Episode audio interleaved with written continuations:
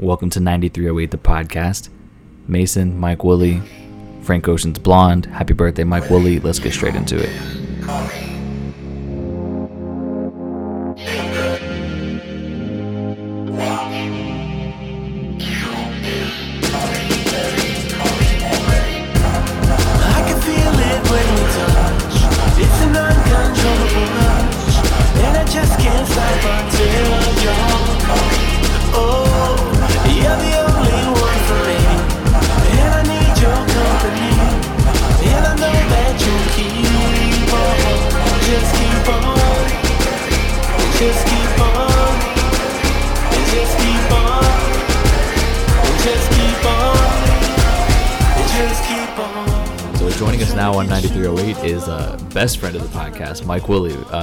Time it's a little different. We are uh, we're doing this remotely for the first time. So hopefully this goes through smoothly. Mike, what's up, man?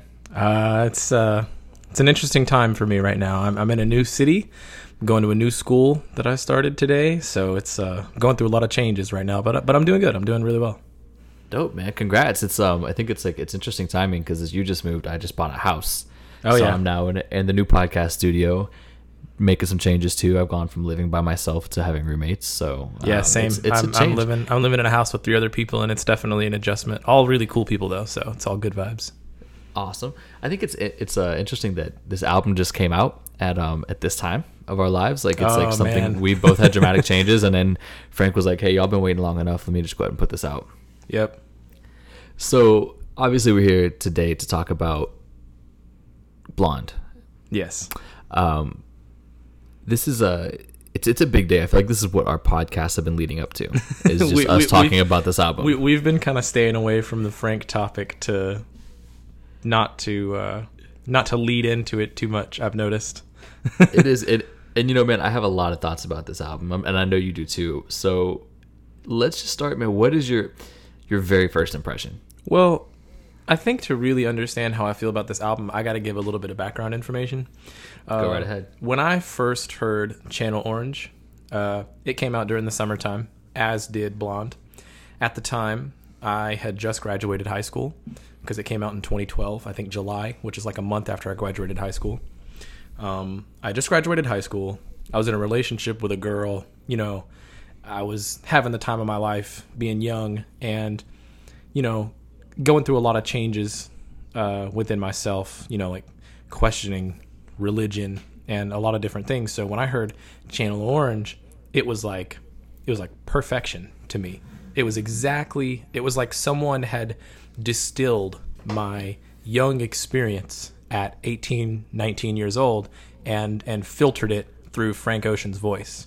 And so it's really special to me. And and Frank Ocean has always been a special artist to me because of that. Um, Can I stop you for real quick? Did you have that in your top five when we did our top five albums since 2012 or 2011? Mm, I don't think I did. And the reason I didn't is because I was intentionally not listening to Frank at that time because Right. I didn't want to wear out the memory of listening to Channel Orange, if that makes any sense. Because Gotcha. it had literally been four years since Frank had re- had produced any kind of notable work. So Right. when you listen, no matter how good an album is, you know, when you listen to it over and over and over and over and over and over and over and over and over and over again, Sooner or later, it's gonna run out. yeah, sooner or later it wears its it wears itself thin. Um, For me, that was my number one of, of Well, the last yeah. five years. and and I would agree with you. It just kind of wasn't on my mind at the time, so I guess I wasn't really thinking about it. And it's funny you mentioned that. Um, actually, there's something I would have to say about how blonde makes me feel that's relevant to that. But anyways, so Uh, hold off on Blonde. Let's, let's get these backstories out of the way. Yeah, definitely. Um, so Channel Orange is really special to me, and so when when four years goes by, you know, a lot changes, and and you go through a lot of things in life. I mean, it's impossible not to have a myriad of new experiences happen between between when I graduated high school and and now uh, Today. you know, being at a university and living in a new city and being on my own. So it's kind of like it's almost like I've been experiencing my life and I've been waiting for the soundtrack to kind of keep in the background, if that makes any sense. It makes a lot of sense, and I'll, I'll be right there with you because obviously we, we graduated together. Yep. So I, I actually I made the fucked up mistake of moving in with the girl I was dating like right as I graduated, and um, that obviously didn't go too well. And um, that album was the one thing that really kept me through it because I was I felt really trapped in the situation, and that album was just so real to me. And that album, and it's so weird, man. And we're gonna get into this, but what I think Channel Orange it really spoke about, like when Frank was speaking, it was from a very um, was from a perspective of, of now. It was looking at the moment and commenting on the current moment that's happening. That's most songs on Channel Orange, from Thinking About You to Sweet Life to Super Rich Kids, which is kind of a little bit different. That was kind of a strange song to put in there, but Pink Matter. All these songs are really talking about his emotions from that time period as if he's experiencing them at the moment. And what we'll get into on, on Blonde is a little different, but that was a very, it was there for me too, the same way. And I, I think we talked about it when we did that other podcast was that you know that was an album I literally listened to like every morning when I first moved out on my own. You know, lived with my good friend Zane, and we, we would listen to that every day. So I have really, really special place in my heart for that album. A real special place in my heart for that album. Okay, yeah, I can understand that. So, and one one other thing is, so much has changed in music since then. As, as much as we've changed, you know, that album had a traditional rollout. That had, um, you know, Pyramids as a single, and it had Sweet Life as a single, and had a release date and dropped. Yep. As where, as we talked on our first podcast, I believe about the album cycle and how I mean Frank really said fuck the album cycle more than anybody ever. I Fra- mean, Frank he- has done a lot of unique things with this album rollout. I mean, and he he did it in a way that's so it wasn't a surprise album. I mean, and then he came out hard. Like when you do what Frank did, when like taking four years off is one thing, but to to kind of had this hype start to build for a little over a year, and then to put out the visual album and then put out the magazine and put out the album, like he had a lot of expectations coming in. Like this album had to be pretty much perfect, or people would be pissed. oh, And- definitely. And I think the good thing about that is, ha- had he come out with any album a year or two after Channel Orange, I don't think he would have had the time to make something great. So I do think And that the also, four years was you- perfect. And also, you can tell that in his new work, he's a very different and changed, and in my opinion, a much more inspired person. And so, you, I think the time has really helped Frank transcend from someone with a beautiful voice and good lyricism to a storyteller and a, and a true artist. And so, and it, and oh man, this album is so good. It- is, man. Um, you know, one last man. thing is one last thing I'll say is, is looking back on Channel Orange is there was a lot of like attempted storytelling with like Crack Rock and Lost and Monks, where he's commenting on other things. He's commenting on things that he sees, and but it's, those it's are a all it's like very those are all kind of I don't want to say sporadic, but they're not really. Um, there's no central theme, if that makes any sense. Like Yeah, the, that- that the central theme, the central theme to me for Channel Orange was just a summertime in Southern California. That that's how And- that's what I envision it as. and it was very dark moments too. Yeah, definitely. very dark moments throughout it. So, um, let's kind of, I guess, let's let's go ahead and dive in, man. Um, do you want to do you want to kind of go over the rollout of the album and then how Frank chose to reveal uh, all of this? I think one, I think we're about to go so deep on this album that's going to take a while, and well, I mean, we it's can, we pretty can do like a quick been- little, quick little something, something. yeah, I mean, it's been well documented. So yeah, I mean, go ahead and you go ahead and spit what you want to. So I'll, I'll keep this short and sweet, but just enough so that people know how, how much of a shock this was when, when Frank finally came back into the limelight. Uh, Frank Ocean is a legendarily reclusive person when he's producing music. And so we haven't really heard a whole lot from him over the past few years. So imagine imagine a Frank Ocean superfan's shock when one day at like 2 a.m. on a Sunday, I get a notification that says, uh, "Hey, this this video popped up on Frank Ocean's website," and I'm like, "Huh, what the hell?" And I and I go to his website. I had like a test the next morning, but I was like, "Hmm, what's all this about?" And so I open up my phone, and there's just like this video player on Frank Ocean's website, and it turns out it's a live stream. And to make a, a very long story short, the live stream was pre recorded video of Frank assembling a staircase um, over a period of days. And actually, the artist that helped uh, helped Frank produce the whole thing, Tom Sachs. I don't know if you heard about this. Tom I did hear said about this. there is a 140 hour version of him assembling the staircase that exists in the world. Then, just so you know, Mason, that's 5.9 days worth of video footage. Um, That's wild. anyways, so Frank comes out of nowhere and starts doing carpentry and confuses the fuck out of every single one of his fans. and Right. um, a little bit later in the stream, there are instrumentals that start playing in the background, and suddenly it becomes really clear, you know, what's happening. This this is his album rollout. This is like him metaphorically creating the album, you know, right before our eyes. And uh, and then once he finished the stream, uh, a visual album titled "Endless" was released uh, through Apple Music exclusively.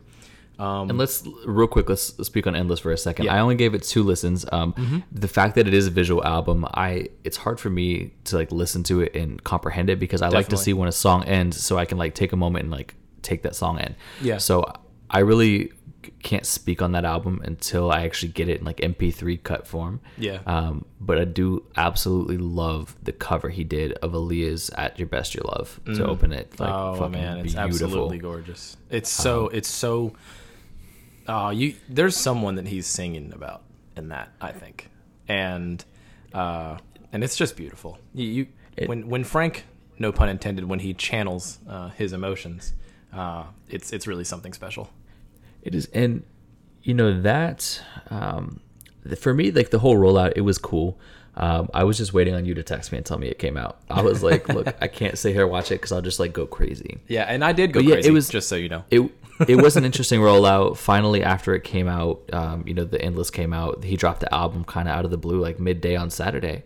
Yep. Um, Oh, and, I, And- and and I had just left my girlfriend's house, and I live about twenty minutes away from my girlfriend's house, and I got the notification. she's in Orlando too. Oh yeah, she she lives like like fifteen minutes away from me. It's dope. Oh man, look at that! No long distance. Good for you guys. Yeah, it's it's uh, amazing actually. Um, so, anyways, I, I just left my girlfriend's house. I just dropped her off at her house, and I got the notification that uh, that his album had dropped. And Mason, I shit you not, literally the first thing I did was call you, and you were at the Jaguars game, and I was like, "Yo, I was. yo, the album dropped. The album dropped, man. It's no Was- joke. It's no bullshit." It's bullshit." funny.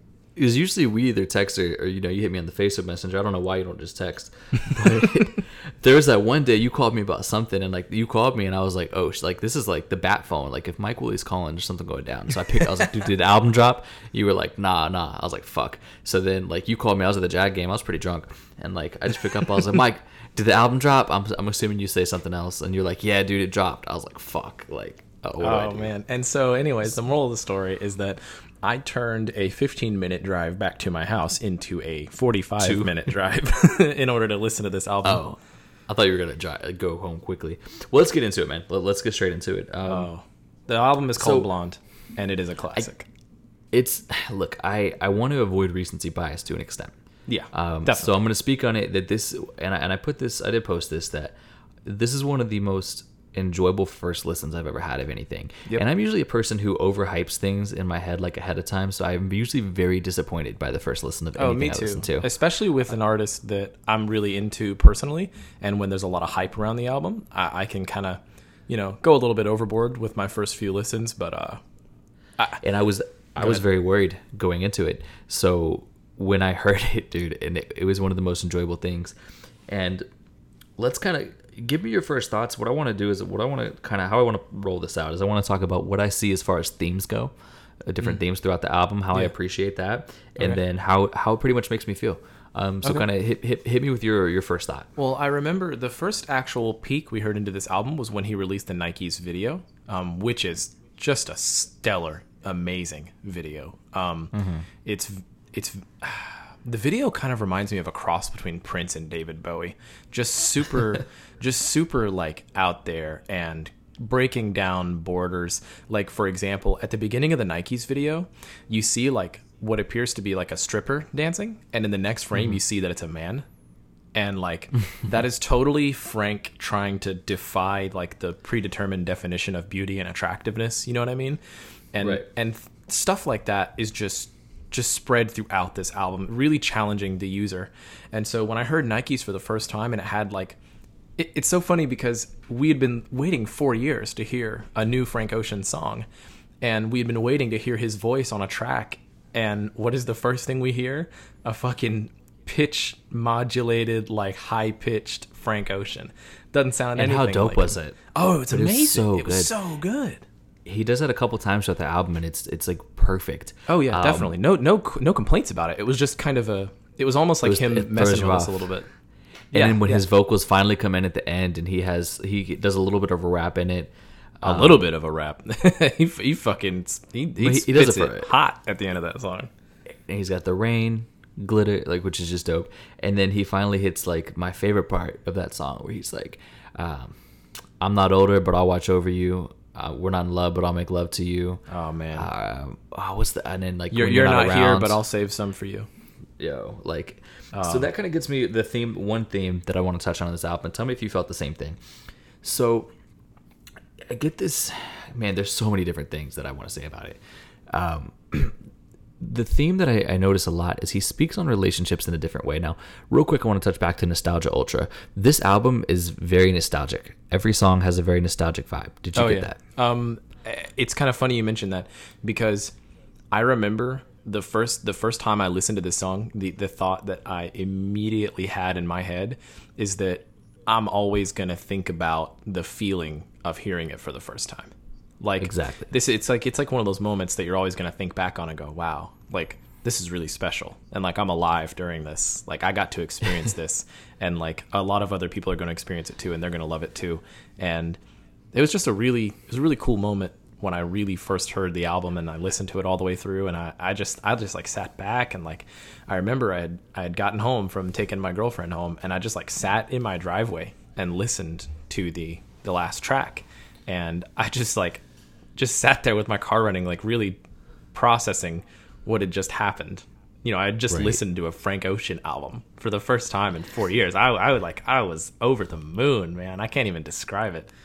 But, so um, Nikes is one of the few songs that kind of talks in the moment. Um, Yeah. But when he when he does talk in the moment, it's still with the, this kind of like nostalgic vibe to the sense where it's like, it's he has this feeling where he knows whatever moment it is, how great it is. There'll probably never be anything like it again, and it's usually in, in relation to a woman or you know whoever he's has feelings for. It's like this is a great moment that we're experiencing right now, mm-hmm. and it may not happen again. This may we may never see each other again. This may not work. We may hate each other one day. But let's remember this moment and appreciate it for what it is, and not let the future fucked up shit that's gonna happen ruin this moment. And Yeah. that's that ends up being a very common theme throughout the songs that are told in the present. And I really really appreciate that. Like it's so like one one of my I've written like I've typed up a lot of stuff about this album like little quotes and one of them is that like this album has made me has taken emotions that I know that I felt before but never actually realized I felt and like never put into words and he's actually put words into them. Like he's created this emotion that I'm like wow I remember feeling this way when I was 15 16 years old but I never actually put it into words. That make sense? Uh, yeah, absolutely. Um, one thing that's really special about this album, in my opinion, when it comes to making us feel and think a certain way, is this might sound strange, but I feel like I've heard this album before. Like the first time that I heard it, it's like it's like he's taking the feeling of looking back and and reminiscing but also living in the moment and and just making it a sound and and making it a, a general i don't want to say aesthetic because it's a really overused word but aesthetic is a good description just a general aesthetic of the album so the first time i heard it all I, all I could do was just think about like memories that I've experienced, you know, and like things that Right. I've that I've, I've gone through throughout my life, like breakups and and when I met my current girlfriend now, like we've been dating for a couple years, and like I kind of thought about you know listening to this album kind of reminded me of like how I felt when I first met her. You know, it was really special, and I knew it was special, and so when I when I heard just how absolutely beautiful this album was, it, it kind of it reminded me that you know there's a I don't know. It's really special. Sometimes sometimes it's hard for me to describe exactly like how I feel about it, but I just it's amazing. Well, I'll put a similar feeling. It's and it, and it actually made me think back to every relationship I've ever been in. The ones that, that ended poorly, that I had fun in, that I hated, and even the ones that I hated with people I may not talk to at this point. You know, girls that I dated that I'm not even remotely close to. It made me think back to like the best moments I had in those relationships and appreciate them. And that is like something that's I just you can't you can't put it into words, man. But that's the kind of nostalgia that I got from it. And Yep. it, that's a big vibe throughout it. Another big another big theme is was two other themes that kind of go hand in hand. There's the one that summer is ending, and as the older you get, summer becomes less of a thing. Um, it becomes less of a, of a time and just more of just the everyday. And looking back on summer and remembering it from the perspective of that teenager who was just living life, you know, fucking for the first time, and you know maybe working for the first time and appreciating it, and like has this ambition. It's looking back at it, and it's just it's dope, man. Like Yeah. I really Yeah, absolutely. Like my favorite song on the album, which is, is kind of changed after a few listens. Um, and it, it's really it's a tie between these two songs that are back to back, but they had they both really heavily dive into that theme. That's Skyline To and Self Control. Definitely. Like those those songs, man, like they just they get you, and they're the perfect song to listen to on a summer night. They really my, are. my the two for me are self control and solo. Solo's dope, man. I do like it. Um, it's What I it's really- not. Solo is a song that I think is really cool in in context because Mm-hmm. Solo has that um that little skit right before it where Yeah. it's someone's mom. I don't know if it's Frank's mom because I don't that doesn't sound like Frank's mom. Um, I thought it was the same one from the beginning of um Super Rich Kids. you might be like right about woman. that. You might be right about that, but it's it's some woman like warning like a some kid going away to college. You know, don't do drugs, don't don't drink, don't do cocaine and marijuana. Like these these turn people into bad people. This and that and this and that. And then immediately when solo starts, it's a line about Frank dancing somewhere, tripping on acid, and it was just the coolest little like change and so Mm-hmm. I really like that song when I hear it on the album because it's kind of a he's kind of like intentionally putting a juxtaposition. It's kind of like, hey, this is what people are telling you the world is, and and this is how it actually is. Kind of kind of one after the other. Yeah, and I think you know, kind of something a little bit separate. If you recall, you know, when there are these like memes and different quotes about Drake music, and it's like, listen to Drake will have you calling your ex, yada yada yada, which never, I never, I never really understood, but I kind of do now, in in more of a negative way. Like, I hear those quotes as like, so you listen to that music and it makes you miss that person. Is where I think this album has made me when I hear songs like this. Like it makes me think of people I've been with before, but not miss them and want to call them, but appreciate them. Yeah, definitely. Being being able to look back and and and remember something as it was, maybe not through rosy-colored eyes or through a negative opinion, just remembering it as it was and being able to kind of appreciate, Appreciate that you have that memory and that you have that moment with that person that no one else has, you know? And I, and that's something that this album consistently makes me do. And not just with relationships, you know, with Anything. with anything, you know, like I guess relationship could technically still be the word, you know, like like the relationship I've had with my mother has been pretty pretty up and down throughout my life, and this album just kind of it's it's really funny because I'm moving away to a new city and I'm I'm I'm going to a new school and I'm kind of like pretty much all of my family lives in Jacksonville and the surrounding areas. And so Blonde it's like the end of summer. That's what it sounds like. It sounds like summer's coming to an end. We're moving into fall. You know, we're putting things behind us and we're kind of in this moment in between two in between two moments. And it's funny because that's like kind of exactly what I'm experiencing. You know, like It is. I just it, said um, goodbye to a lot of like my friends and family and stuff like that. And then this album comes out and it just so powerfully embodies the experience that I'm going through. And that's that's something that I keep coming back to every time I listen to it. Say, and let me put it this way: like, I, I really feel like this album is. ima- Imagine, you know, it's it's the last Saturday night of summer, and you've spent the summer with somebody with with some girl who you may not see again, and you've just had sex for the first time, and it's 4 a.m. Y'all are just laying down, looking at the stars, knowing that you're probably not going to see each other again, and everything that you know your summer has built up to has now really just come to an end but it's not from a sense of like dread just like damn like this was amazing we have to appreciate it we have to to know it for you know remember it for what it is Absolutely. and and it's it's so good man like it's yeah, just I think so it's so it's so funny because you and you and I have really objectively like torn apart albums. Not not torn apart. That's not what I mean. What I mean is like dissected a sound and a, a vision of an album. And it's really hard to really specifically identify, you know, things about this album. Like I can't point to one thing and go, ah, this is what makes it special, or this is what makes it special. It's the entire work. It's all of it all together. Because there are some songs that like don't even have drum beats. Like Right. it's just a it's just like maybe a slow guitar riff in the background and it's Frank singing. And it's kind of from musically it's it's more progressive than his work. So it kind of makes you think as you're listening to it. And so when I listen to the album, I can't think about one song that makes me feel one particular way. I, I kind of just think about the whole thing uh, as one body of work. Well, let me let me take that and say I think what makes it so special is the fact that our review has been about how this album makes us feel and the emotions that it's brought out, as opposed to the production, the vocals, and the lyrics. I think that's that in itself is what makes the album so special. And and it's funny you mentioned that because the production, vocals, and lyrics are all like like solid ten out of ten. Amazing, yes. The the production on this album is is just actually, in my opinion, it is actually perfect. Like I'm not joking when I say that. I'm not exaggerating. Um, a couple of notable people on this album: uh, Om'Mas Keith, uh, a producer named Malay, uh, Michael Uzowuru. Um, all of those people are, are names that I've personally heard before. They've worked with um, other singers and other members of Odd Future, um, and they're just super talented people. And they've really made their mark on this album, and it's just absolutely gorgeous. And you know, funny, um, funny thing, the hold on, I'm trying to I'm trying to remember the song title real quick. Give me like two seconds.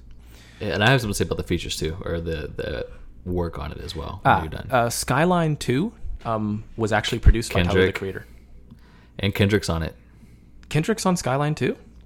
Yes, he's got background vocals, and this is what I want to get to with the features. What? I didn't know that. Frank, Frank Ocean has Beyonce and Kendrick Lamar on his album, and they're not listed as features. They literally just provide background vocals. Beyonce does background vocals on Pink and White. Oh, I did know that. I did know that she does background vocals on Pink and White. I didn't know Kendrick was on Skyline To. What?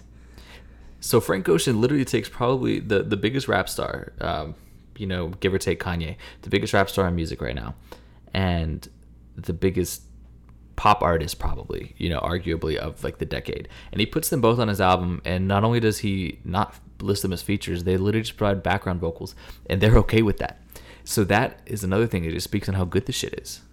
Yeah, absolutely. Oh man, I did not know that. That's so. I, that's gonna really change my opinion of Skyline To. I think. And I, But- did, I didn't know that Tyler produced that. That's really interesting too because he's and you know what's funny is now that you know that it's going to be really obvious that he did the next time you listen to it. When I found out that he produced it and like I re-listened to it, the the drum pattern in the background, the whimsical synthesizers, it's all Tyler the Creator. It's very Tyler the Creator and not in a bad way. Like Tyler I, I think Tyler the Creator has a really good production ability. So I, I don't I don't think he it's a bad does. thing that he did it at all. um, my favorite line on the entire album is in that song, and um, I think because that one and Self Control are just both so perfect. But um, Hmm. the line where he says, "Summers are getting shorter, uh, every day counts like crazy," pretty much. Yeah. and um, that's just that's another that line in itself, I believe, really speaks for the entire album. Yep. So Yep, you know, one thing I, I text. Oh, go ahead. Uh, I was just gonna say, uh, one thing that's really kind of interesting about this album is that it's really good at first. Like it was, I was super impressed with it the first time I listened to it, but it kind of, it kind of grows on you over time. Like there are some things in this song, or in this album, sorry, that aren't like immediately like loves if that makes any sense. Like mm-hmm. like i mentioned earlier how there isn't always a distinct rhythm and pattern in the background of the song. Like it's mostly just frank's vocals. And that's something that like if you're used to listening to modern r&b and hip hop you know you kind of expect the rhythm of the song to kind of keep moving it along and pushing it along. Whereas a lot of songs on this album it totally doesn't. Now don't get me wrong there there's a fair share of this album that has you know really clear and defined rhythm and drums and things like that that give the album they give songs really specific pace and and and movement. But a lot of this album is driven by Frank's vocals and that's that's not exactly new for him but he's doing it a lot more on this album. And you could tell he's a lot more confident in his voice because it just leads you uh, down roads emotionally whereas he doesn't really need the music to do that. He can tell you a story with his vocals and it sounds beautiful every time Yeah, I mean, he's it's, it's hard for me even lock him into R&B because his sound is just as you said the production is is perfect. Look, it's not that it's like amazing out of this world next level like instrumentals. It's more the fact that it's just they've crafted like pretty much perfect songs and that the Yeah, production exactly. his That's what I mean are when I say it's so well perfect. together. Yeah, Like- it's because it's it's just there's no song that doesn't sound like it's not finished, and like it, none of it sounds half-assed. None of it sounds unthoughtful. Like there's so many subtleties in the backgrounds. Like I mentioned, Skyline To, the really you know kind of soft drum pattern in the background that's almost not there with the with the really high pitched synthesizers. Like they just paint a picture, and it's just it's just beautiful. It all it all goes together really well. It really does. Um, what was where was I going with this? Um, it's Shit, easy to get I'm- lost I'm- in lost in thought. Yeah. it is. I might have to edit this out for a second. all But the the song that sticks out to me is Pink and White. Um, and it's it's not again. It's not my number one song on the album, though it, it is up there. Pink and White, dude. It's like the production on it is so just dreamy, and he's talking about the girl who showed him how to fall in love, and how like from that point, it's all like it's pretty much he's fucked. Yeah. you know the the vibe i get from that is like you taught me how to love and now that this isn't happening like i'm always going to be looking for this love that i may never get oh man, that's so. That's so. I don't want to sound cliche and say that's so deep, but it, it like really is. Like that's like a universal human experience. You know what I mean? But it just takes on new meaning when you hear it through the filter of this gorgeous track that he's laid out in front of us in in pink and white. Um, did you interpret that track the same way where he's pretty much saying that you've shown me that the sky is pink and white and probably nobody else is ever going to see the sky as pink and white so like yeah i'm fucked. yeah. Like he like he has been shown something that he didn't realize was there i guess and now he's Yeah. even if he doesn't he's not going to see that ever again. And he's always just going to be thinking about you know what it was like when he saw it and experienced it for the first time and how no other person or thing is ever going to create that for him again there's just i don't have enough good words for it And Like, the other is- thing that's really that's really kind of unique about this album, and I feel this way like I feel about To Pimp a Butterfly, which I know you're Mm-hmm. not the biggest fan of. Um, it's kind of open for interpretation in some ways, or not in some ways, and in, in a lot of ways. Um, I feel like a lot of different people with different backgrounds and things like that are going to be able to draw different meaning and different um, and different uh, what's the word I'm searching for? Different interpretations of different songs and and things on this album. So it's really kind of special in that respect. Like it doesn't it doesn't directly tell you what it's saying. It doesn't directly give you a message. It doesn't say I feel this this is how it is blah blah blah. I mean, there's one or two lines where it does, but like it kind of leaves you thinking about the words that he's said and the sounds that were created and kind of kind of almost pushes you to place your own experiences when you're in your head when you're thinking about you know these songs and the meaning behind them. And I think that's really that's really unique in in today's uh, music industry because you know so many artists fall on stereotypical production methods and lyric writing uh, processes to to generate just really overly generic sounding stuff. And so when I hear something like this that really is going to make so many different people feel so many different things that's really special and unique I I agree. And as far as you know, if you look at R and B, for me, there's only been two good R and B projects this year. And that was uh, Gallant's Ology and Division's September fifth. Yeah. and they just they don't even like come even that nearly close and I'm I'm not even going to begin to mention uh, Party Next Door's recent uh, flop. We'll we'll leave that as it is. I'm really passionate about how bad that album is. Um, But as much as I, I- and just to look at albums this year, um, you know, obviously we both love Life of Pablo. Yeah. Um, very very good album, very good piece of work. I don't think we ever came out and said phenomenal, amazing, classic Kanye. Um, Chance's album, who you know, I, it took me a little bit to get on on board with it. As you know, you were on it. I said that album is a hip hop masterpiece, but it is just that it is a hip hop masterpiece in my opinion. it's not a Um, masterpiece. Exactly. I look at I know exactly. I look what you at mean. Right, and views, which I enjoyed views quite a bit more than most people. I think you know views is, is a lot of fun. Still, you know, four months in, um, that's just a fun album to listen to. That's way I describe it. This album in itself is a is a beautiful piece of art. Yeah. I mean, it is something that I will, you know, put on the wall with very few albums. You know what I mean? Like, Yeah, absolutely. I I know exactly what you mean. And if this album ever gets pressed into a vinyl, um, I'm buying it. Frank Ocean, if you somehow stumble upon this podcast, please, please, please produce this as a vinyl. I will buy the shit out of it as a vinyl. I I actually, man, I want the magazine because you know that the magazine has like the CD in it. Yep. Okay, so you know what's really interesting? Um, there's three different covers for the magazines.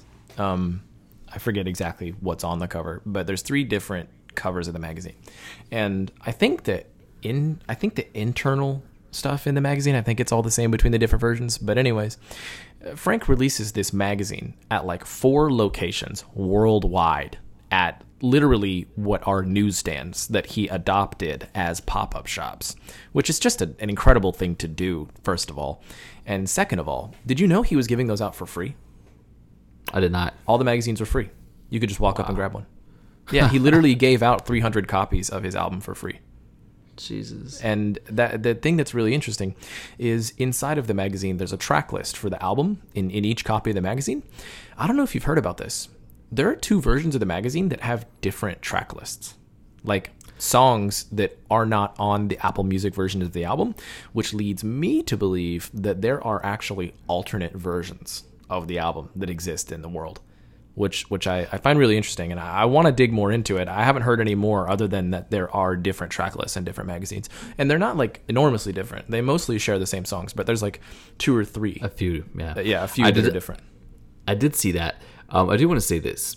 Now that I think this album is is the closest thing to perfect, like even on Channel Orange, there are a couple songs I would skip. There's only I think maybe one or two on this album that I Yeah. that I don't love. I agree. Um, there's there's it's a really short list. Frank could never drop anything again, and I, I at this point would not be mad because I feel like Channel Orange he like he dropped a, a masterpiece, almost like, but it, it it also left you with like a little bit of wanting more and a little bit of promise. Where this album has satisfied everything that I want, and also let's keep in mind that he just did this and he pretty much gave us two albums, maybe two and a half if we look at these other versions. yeah, there's were 16 probably tracks. I think there's 16 tracks on Endless, 16 unique Right. tracks. Not all of them are like vocal tracks on like a traditional song, but there's 16 tracks on Endless, and then there's 17 on uh, on Blonde. So in a weekend, Frank gave us like 35 new songs. So I think he's just gonna go live in a cave for the rest of his life and never be in the public eye again. Like I, I, don't, I don't think we're gonna hear from him for quite some time. I'm completely okay with it because this album has just I don't have a complaint about it. Like it is Honestly, just I don't either. that I want to hear. There's a couple songs that aren't as good as others, and I skip them. There's only like two, honestly, but uh, other than that, like I'll listen to this album forever. like honestly, this will be like a this will be like the annoying album that I listen to all the time. Like if I ever have kids that I just put on in the car all the time, and they're like, "Uh, not this again," and I'm gonna be like, "Shut up, this is good music." Like that's that's gonna be me to my kids, it's, and it's gonna be hilarious. I'm already like looking forward to that moment. just so real quick, let's um.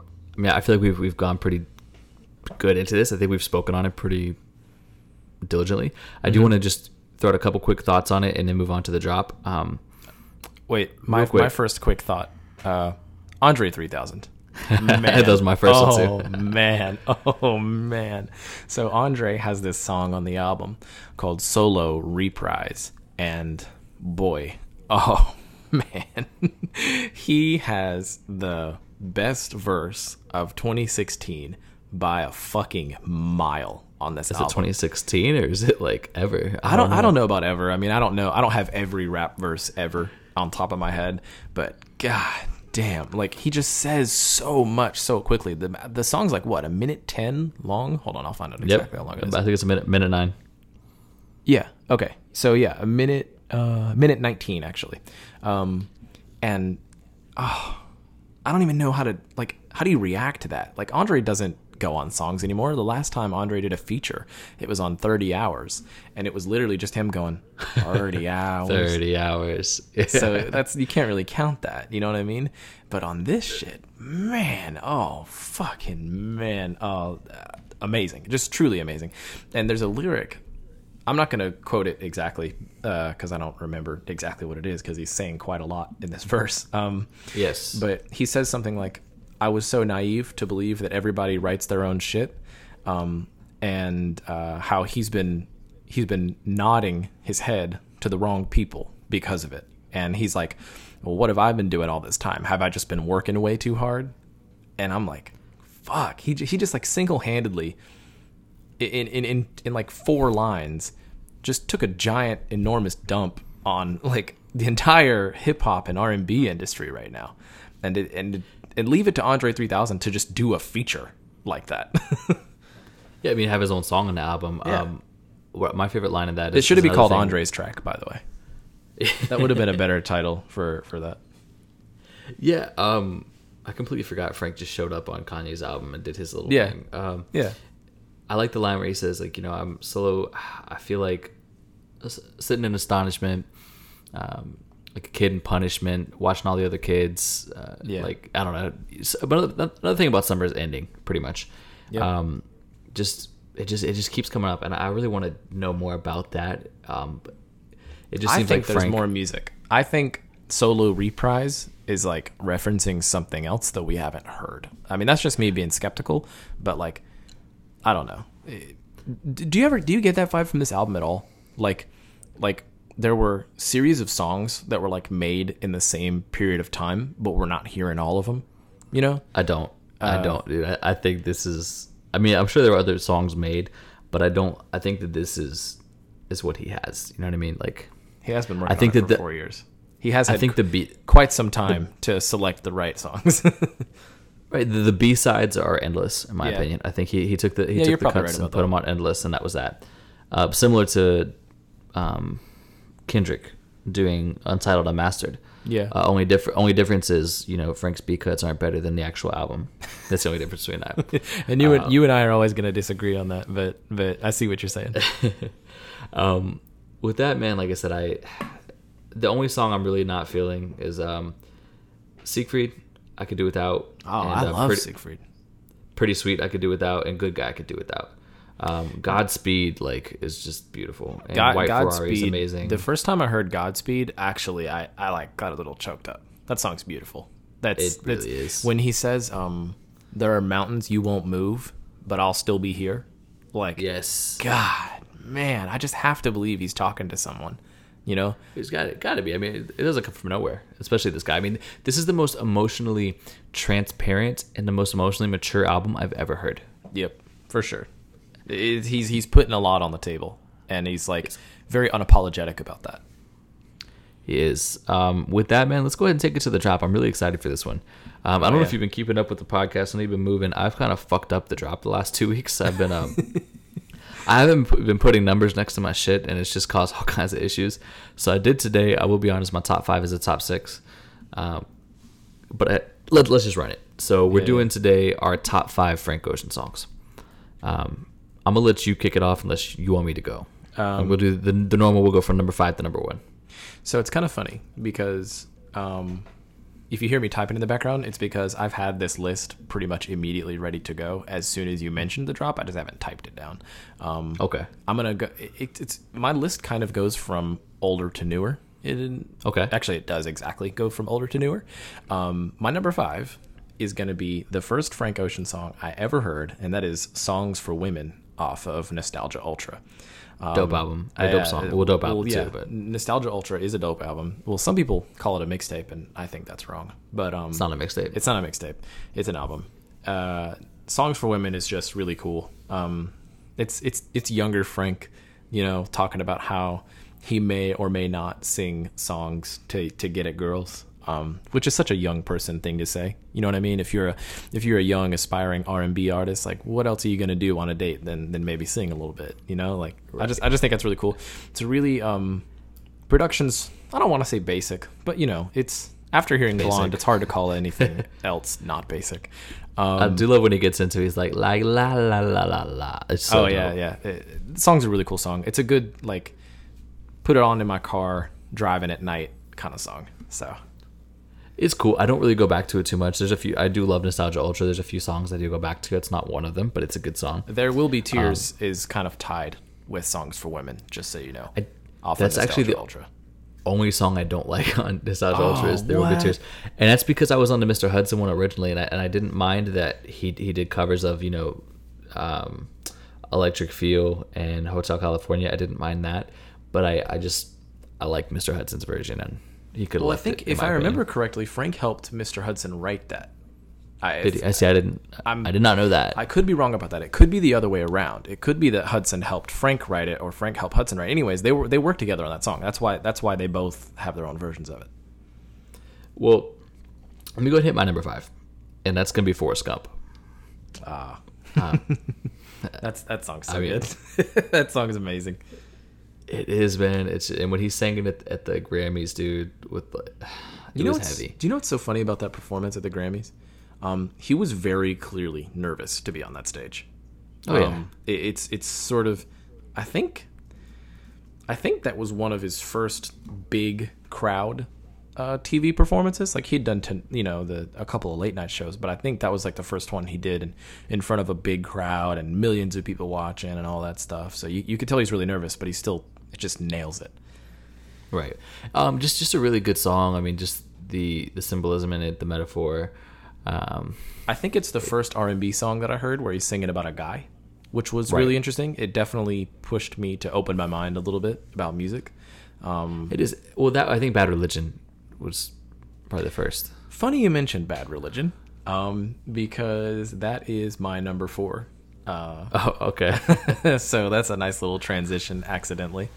Um, but if you have more to say about about Forrest Gump, that that's pretty much it. It's just I, I love the vibe of it. I like how that ends the album, and the best part is him whistling at the end. I mean, that's just Oh, who whistles yeah. at the end of a song. You know what I mean? other than Frank Ocean, so awesome. So um, yeah. So so what's what up with uh, Bad Religion? Bad Religion. Um, well, if you if you are not one to dive deep into the meaning of a song, um, that sounded kind of pretentious.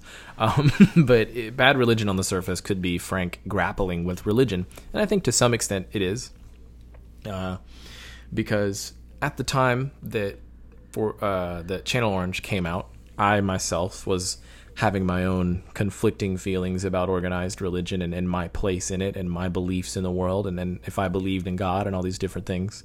And so when I heard just this masterful singing and he's talking about you know being conflicted about his feelings and um, i got three lives balanced on my head like steak knives like that lyric spoke to me very very deeply at the time um, now when i listen to the song i hear it a little differently i hear it as frank encountering the emotion of loving a man, um, which is interesting because there's a line in the song where he says, um, "It's a bad religion to be in love with someone that could never love you," and Right. it kind of makes me think that Frank is like well aware that this person that he's with, maybe they're not into men, or maybe they're not just into him, and he's kind of coping with the idea that it's really toxic for him to be, you know, into this person, and that's why it's a bad religion. Right. That's it's a dope song. I mean, that was the big win, and I think he, he put the letter out or the you know the open note out before he put that song out. Yeah. And um, that that was heavy, and that was bold too as an artist. You know, as an R and B artist, and R and B is a genre that's really about love and generally a man loving a woman or, or vice versa.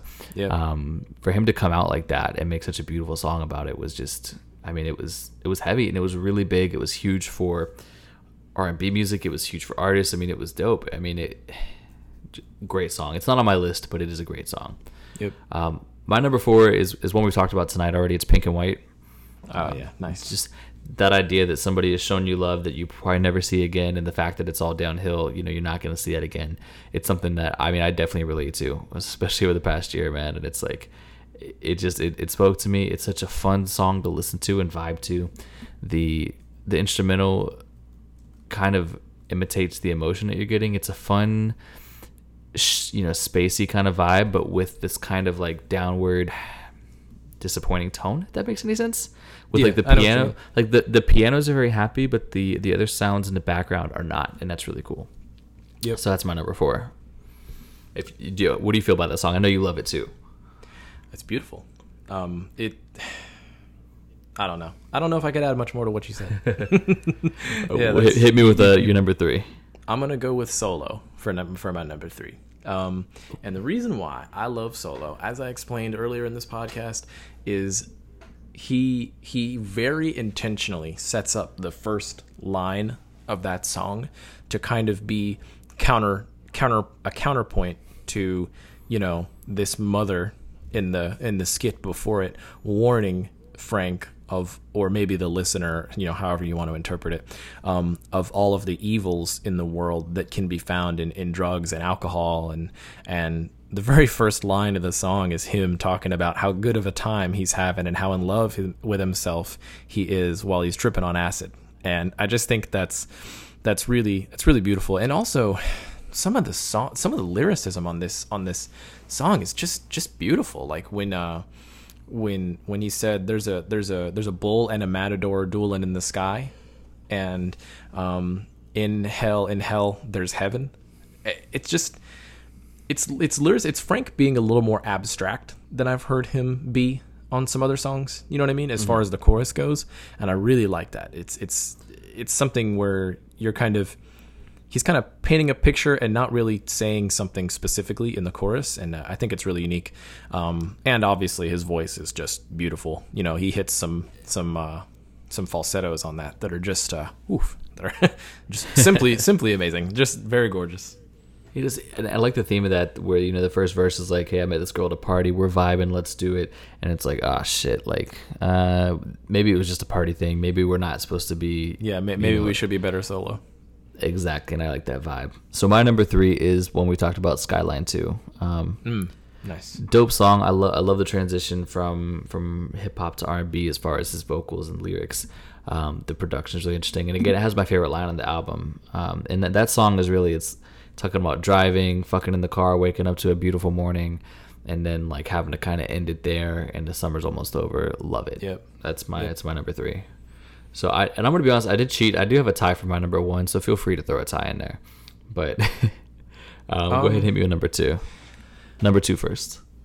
Number two, I'm gonna go with. Uh, this is actually really tough for me. Um, I, I had a, I had a really tough time picking a number two, um, and I think I'm I think I'm gonna go with uh, with Nights. Uh, Nights is so of- good. We didn't talk about that. off of Blonde. Um, Nights, uh, wow. Uh, first of all, really, really cool vibe that the first half of the song, or I should say the first two thirds of the song has. Um, you know, it's a really cool, kind of simple melodic guitar in the background.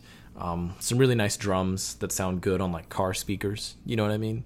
Um, And it's him uh, singing the whole time, and then kind of, kind of out of nowhere, the rhythm and beat totally switches into like this really, uh, really low key kind of quiet, uh, like hip hop beat, and his his he modulates his voice a little bit to be just a little bit higher pitched, but he's also kind of speaking a little softly, and um, and he's like every night fucks a day up, and every day patches the night up, and it, it's just like this really very chill and kind of it- it's it's almost like the first two thirds the first two thirds of the song are it's it's it's in the daytime because it's a little more bright you know it's a little bit more sunny and enjoyable but the end of the song is kind of like you know at the end of the day when you don't really have much going on and you're kind of just with yourself and you're and you're kind of thinking and everything's quiet and you're kind of just maybe you're in your car just creeping around town with nowhere to go like that's what that's what the last third of the song sounds like and it's and it's just really well executed and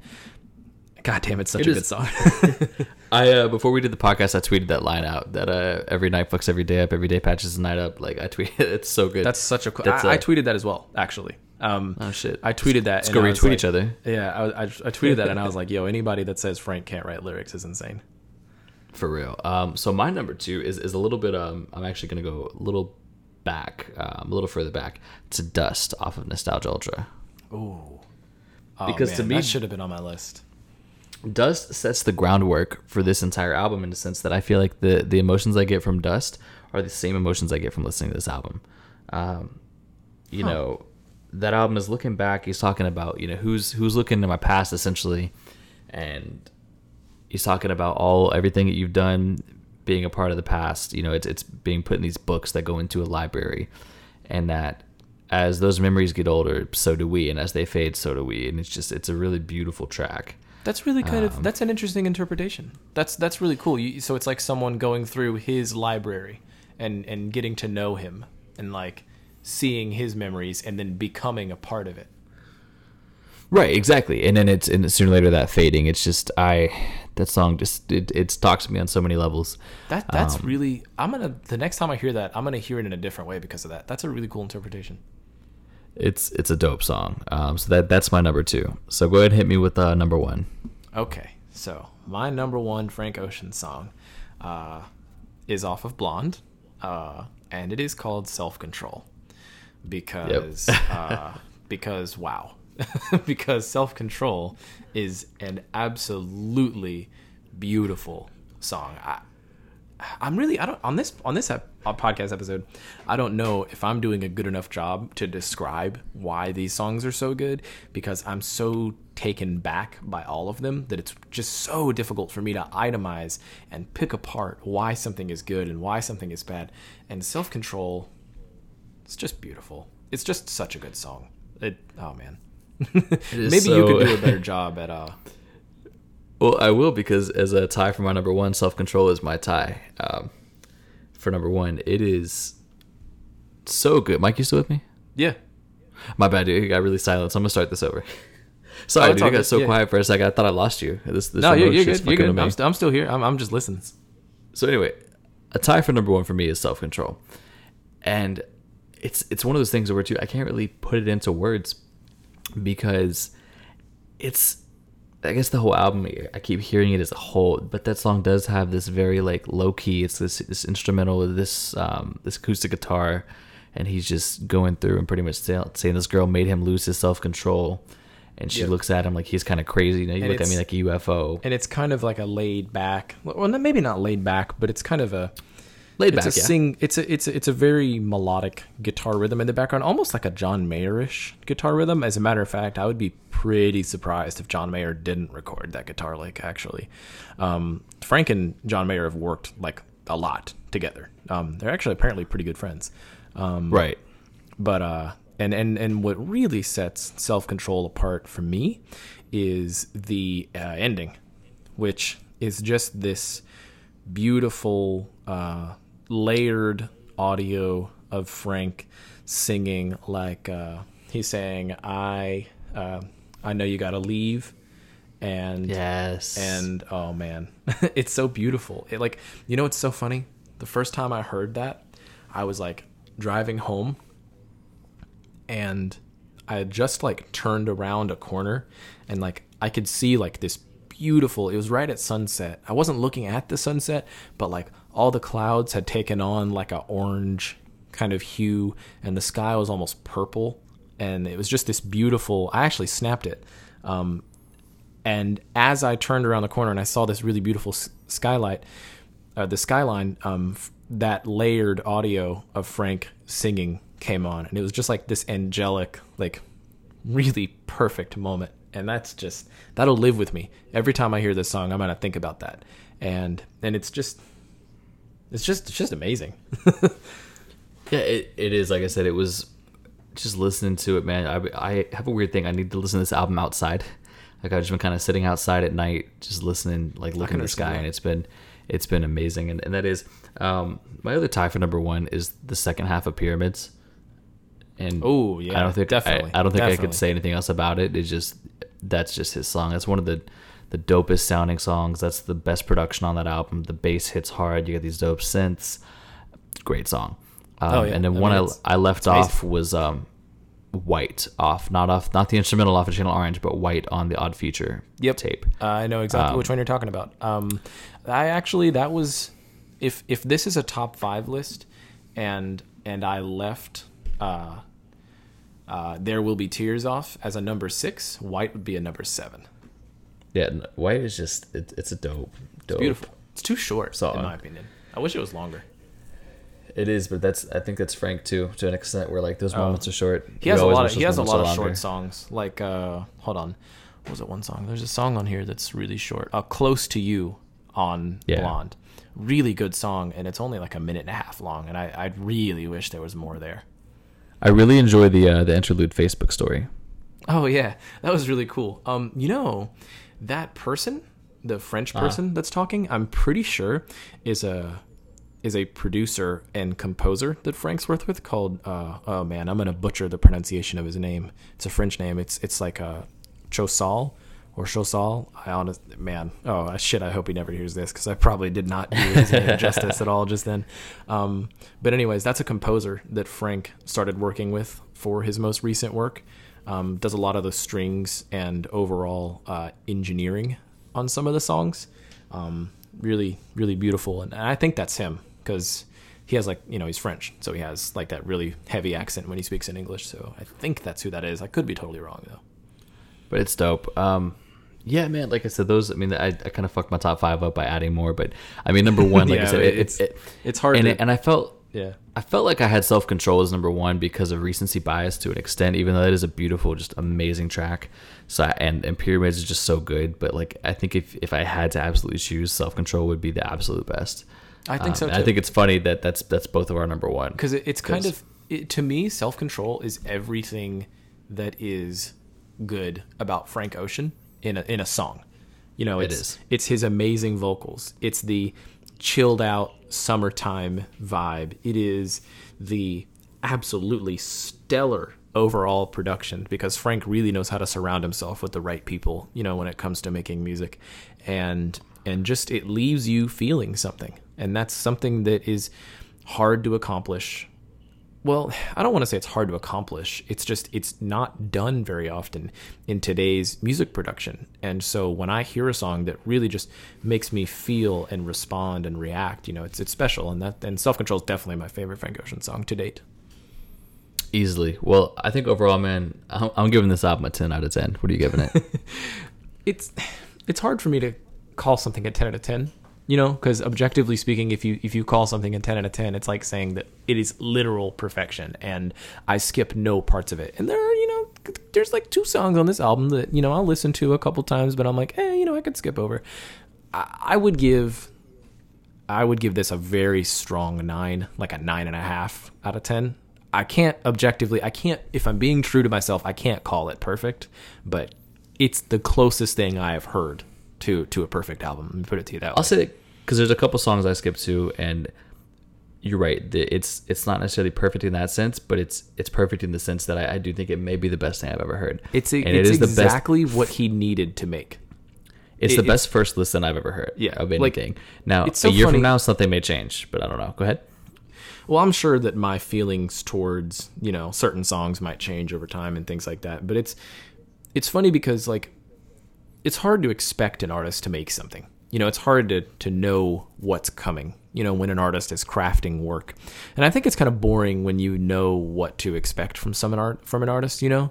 And so when when I hear albums like this, when an artist really just changes their perspective on music and challenges their fan base to come along with them as the artist evolves, I think that's something really special and I think it's it's it's beautiful to watch it happen.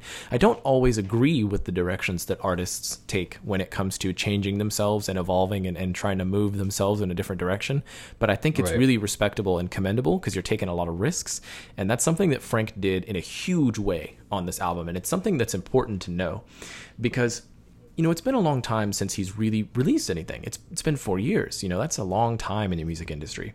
And he he could have risked never being respected again.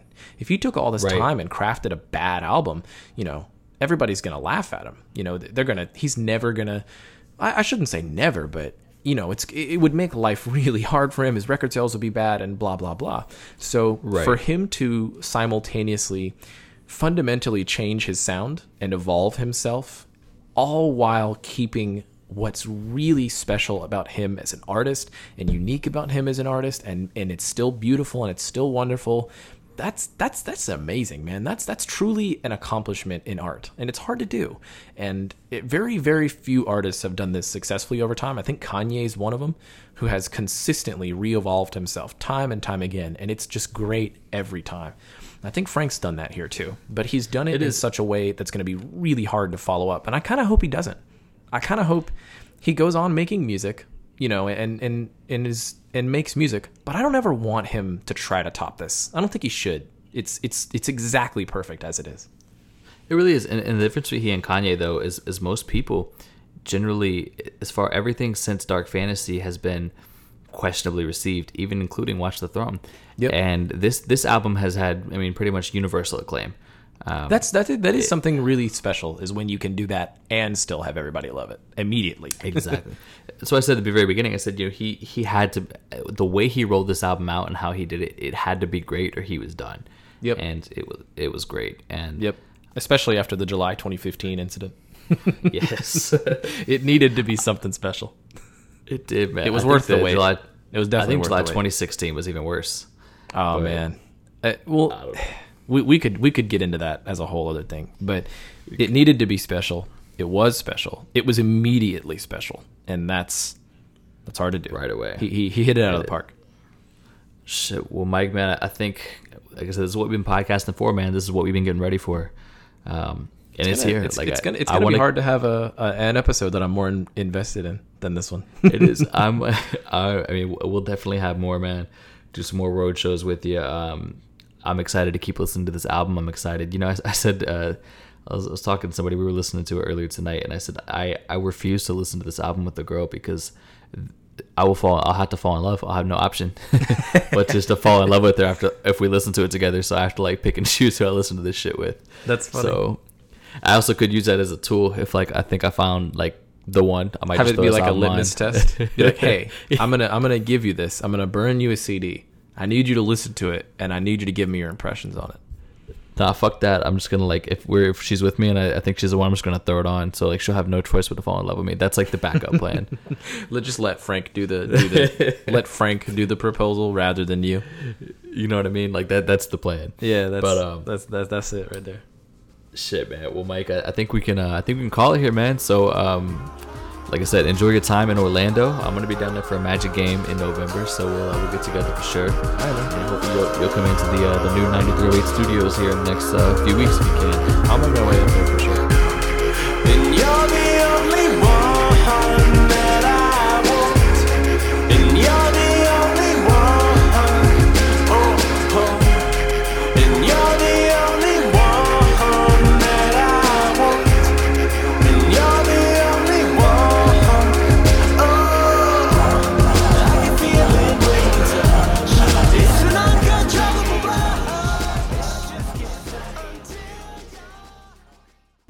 9308, the podcast.